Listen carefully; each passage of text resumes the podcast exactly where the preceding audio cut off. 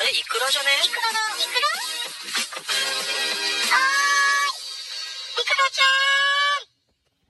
クラ？は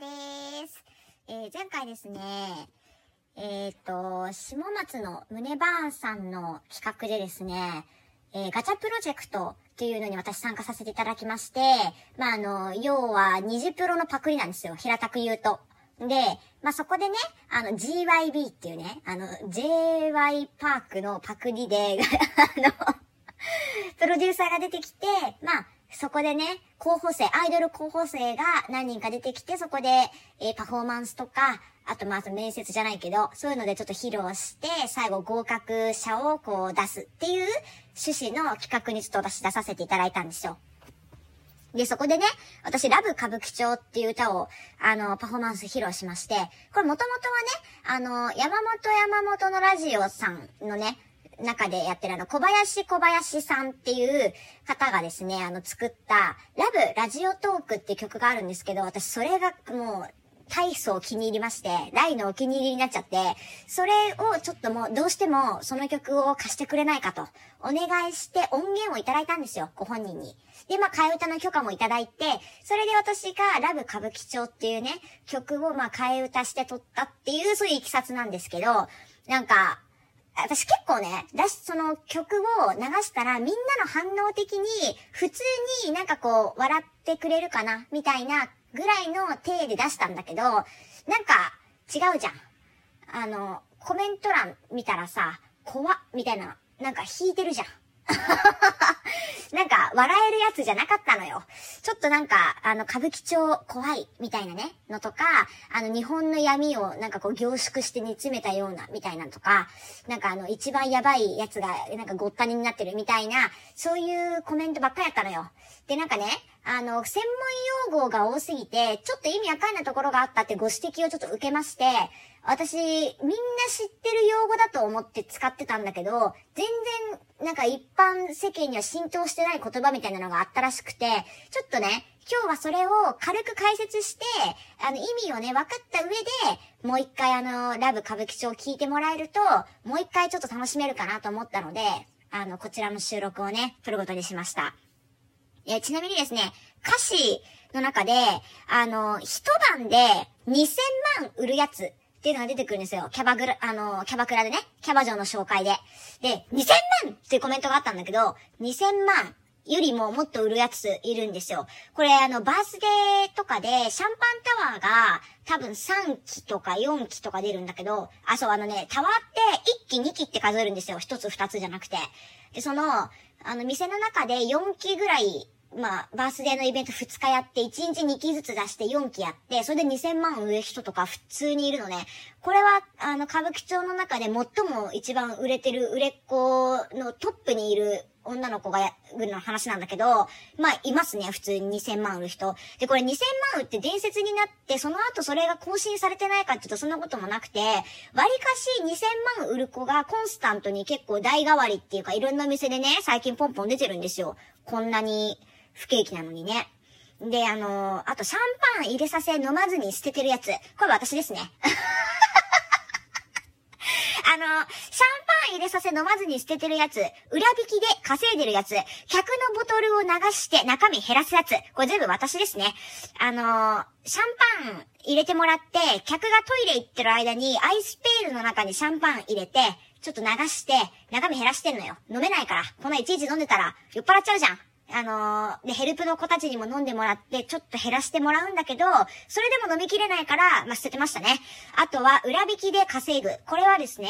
お店を通さずに、なんか、スマホがちょっと払えなくて、止まっちゃいそう、家賃が、とか言って、なんかまとめてさんまんとかよんまんとかごまんとかもらうってやつですね。あのー、家賃が払えないって言ってじゅうまんもらったことあります。えー、客のボトル流して、中身減らす。これはですね、キープボトルですね。キープボトルを早く開けたいので、あの、中身を減らしていってですね、残りいっセンチぐらいになるように、なんかちょっと少なくなってきたら調整していくっていうね。これあの、チャンスボトルって呼んでたんですけど、あの、あと、ほんのちょっとで飲み終わる、次のボトルが入れられるということで、チャンスボトルって言うんですけど、あの、中身を勝手に減らして、私はチャンスボトルを作ってましたね。これ、やっちゃダメだよ、全部。ちゃんとした子は、あの、まあもちろん裏引きはね、問題外として、あの、お客さんに入れてもらったお酒を流して捨てるとか減らすとか、あの、ダメなのよ、やっちゃ。あの、普通に考えたらね。でも結構みんなやってたな。私それが普通だと思ってやってたからみんなやってたんでしょうね。やばかったからね、うちの店。あとですね、えっと、ホストクラブの話かな。あの、ただの水をデコったボトルに入れてごまんで売るやつ。これはね、あの、キャバクラでもあるんですけど、フィリコっていうボトルですね。飾りボトルって言うんですけど、あの、スワロフスキーとか、まあなんかそういうので、あの、ボトルをこうデコレーションするんですよ。その中に、なんかろっこうの美味しい水みたいな、なんかまあ、いわゆるミネラルウォーターね。これが入ってて、これがごまんするんですよ。別になんか水道水を入れてごまんで売ってるとかじゃないんだけど、ちゃんとフィリコっていうお水が売ってるのよ。あの、なんかクリスタルガイザーみたいな。で、なんか多分だけどそのボトルが高いんだろうね。これごまんぐらいで売ってましたね。えー、あとはですね、さんにんの客と同棲するやつ。これは、あのー、ホスト、まあ、特殊、特殊って言えば特殊から、前にね、ホストの収録でちょっとこの話したことあるんですけど、あのー、半同棲みたいな形を作って、さんにんとかよにんとかのお客さんと同時に半同棲するんですよ。だから、何曜日はどこに帰るみたいな。で、じゃあ帰らない曜日の時は、どこにいるのって言われたらバレちゃうじゃんと思うんですけど、まあ、店で潰れてたとか、なんか、先輩の家にいたとか、まあ、なんか、うまいこと言うんでしょうね。それで同時に、同棲してる客をこう作って、まあ、色恋営業というかね。それで売り上げを作るっていう、まあ、うまくいかないけどね、これは、やつですね。で、あとは、騙してた太客にキレられ、寝てる間に刺されて死にかけてるやつ。これは、本当にあった事件ですね。あの、数年前に歌舞伎町であった事件で、なんか、ガールズバーかなんかのオーナーの女性がいたんですけど、それがホストにハマって、まあ、かなりエグい営業をされたんでしょうね、きっと。で、その、枕がもちろんあったので、そのホストの家で、その、女性が寝てるところを、あの、刺して殺そうとしたっていう。で、そのですね、女性がエントランスで血まみれになってるところを警察に取り押さえられたっていう、すごい事件があったんですよ。これ多分、ググると出てきますね。えー、っと、そしてですね、ソープに鬼出勤して膝小僧が黒くなってるやつ。これはお客さんの話なんですけど、あの、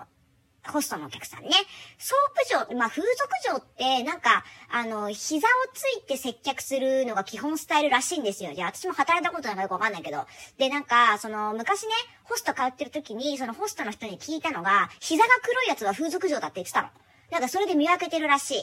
まあ、なんか、膝をこうよくついて酷使するからじゃない?よくさ、肘ついてさ、あの、顎乗せたりとかすると肘黒ずんだりとかするって言うじゃん。まあ、それと一緒ですよね。それでなんかね、膝が黒くなってるらしい。で、あとですね、にかげつでさんびゃくまん貯めてシャンパンタワーで秒で溶かすやつ。これはね、あの、にかげつ、まあ、多分、ソープとか、デリとかで、まあ、あの、地方に出稼ぎ行くんですよ。新宿とか、まあ、池袋界隈だからちょっと限界があるので、地方にですね、風俗嬢の人が出稼ぎに行くんですよ。で、出稼ぎがなぜ稼げるかっていうと、新人期間になるので、その間保証がつくと。で、新人だから店がプッシュしてくれて、お客さんがつきやすいと。ということで、そこで、まあ、多分いっかげつとかね、何週間、にしゅうかんとか、まあ、そんぐらい行くんじゃない ?いっ 週間、にしゅうかん行って、そこで荒稼ぎして、稼ぎ切ったら別の店に行って、そこでまた同じように新人期間で稼いで、それをにかげつぐらい繰り返してさんびゃくまんぐらい貯めるのよ。それをたったいちにちのシャンパンタワーで使い果たして全部溶かすっていうね。めちゃくちゃやばいやつがいますね。えー、で、これ最後ですね。さんじゅっさいを過ぎて稼げなくて円盤、エヌエス、エーエフ、何でもするやつ。これがね、結構闇なんですよ。あの、まあ、風俗とかって言わずもがなみんな年齢詐称してるので、プロフィール上にじゅうにさいって言ったら、まあ、大体来るのにじゅうろく、ななですよ。で、あの、実年齢さんじゅっさい過ぎると、さすがにはたちじゃ売れないよね。で、やっぱり見た目とかも、ちょっととさんじゅう代っぽいなっていう感じが出てくるので、店の掲示板とかにですね、書かれるんですよ。あの、な、どこの店の〇〇は絶対アラサーだとか、絶対にじゅう代じゃないとかいろいろ書かれるわけで、そうすると、まあ大体お客さんも、あ、この上外れ引いたな、みたいな感じになって、だんだん稼げなくなっていくんですね。そういう口コミとかで。で、さんじゅう過ぎて、だんだん稼げなくなってきて円盤。これまずですね、お金を払って本番行為をすることですね。これあの、風俗で、ソープ以外は多分、多分というか絶対禁止されてて、本番禁止なんですよ。だけど、その密室の中で二人でしかわからないことだから、プラスいちまんえんを払って本番行為をするとか、これもちろん禁止事項ですよ。店にバレたら多分首、首だと思うんだけど、あの、円盤っていうのはね、そういうことなんですよ。お金払ってやっちゃいけないことを追加料金払って内緒でする。で、エヌエス っていうのは、これあの、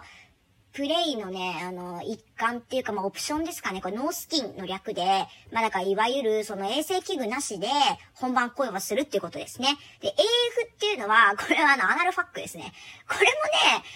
もね、あの、OK の子、これを、エーエフオーケー にしてる子は結構時代だと思うんだよね、私。だって、普通に稼げたら エーエフ なんかしなくていいもん。ということでですね、あの、このみっつをやってるやつは、もう、本当にやべえやつ。もうホス狂いでやべえやつですね。ということで、こう伝えたかったんですけど、なんかみんなこの用語全部わかんなかったみたい。どういうことってなってた。ので、ちょっと補足っていうかね、あのー、しました。元の曲もものすごく面白いので、ぜひですね、一度、あの、小林小林さんのラブラジオトーク聞いてほしいなって思います。ということで、これを踏まえてですね、もう一回ラブ歌舞伎町聞いてみてください。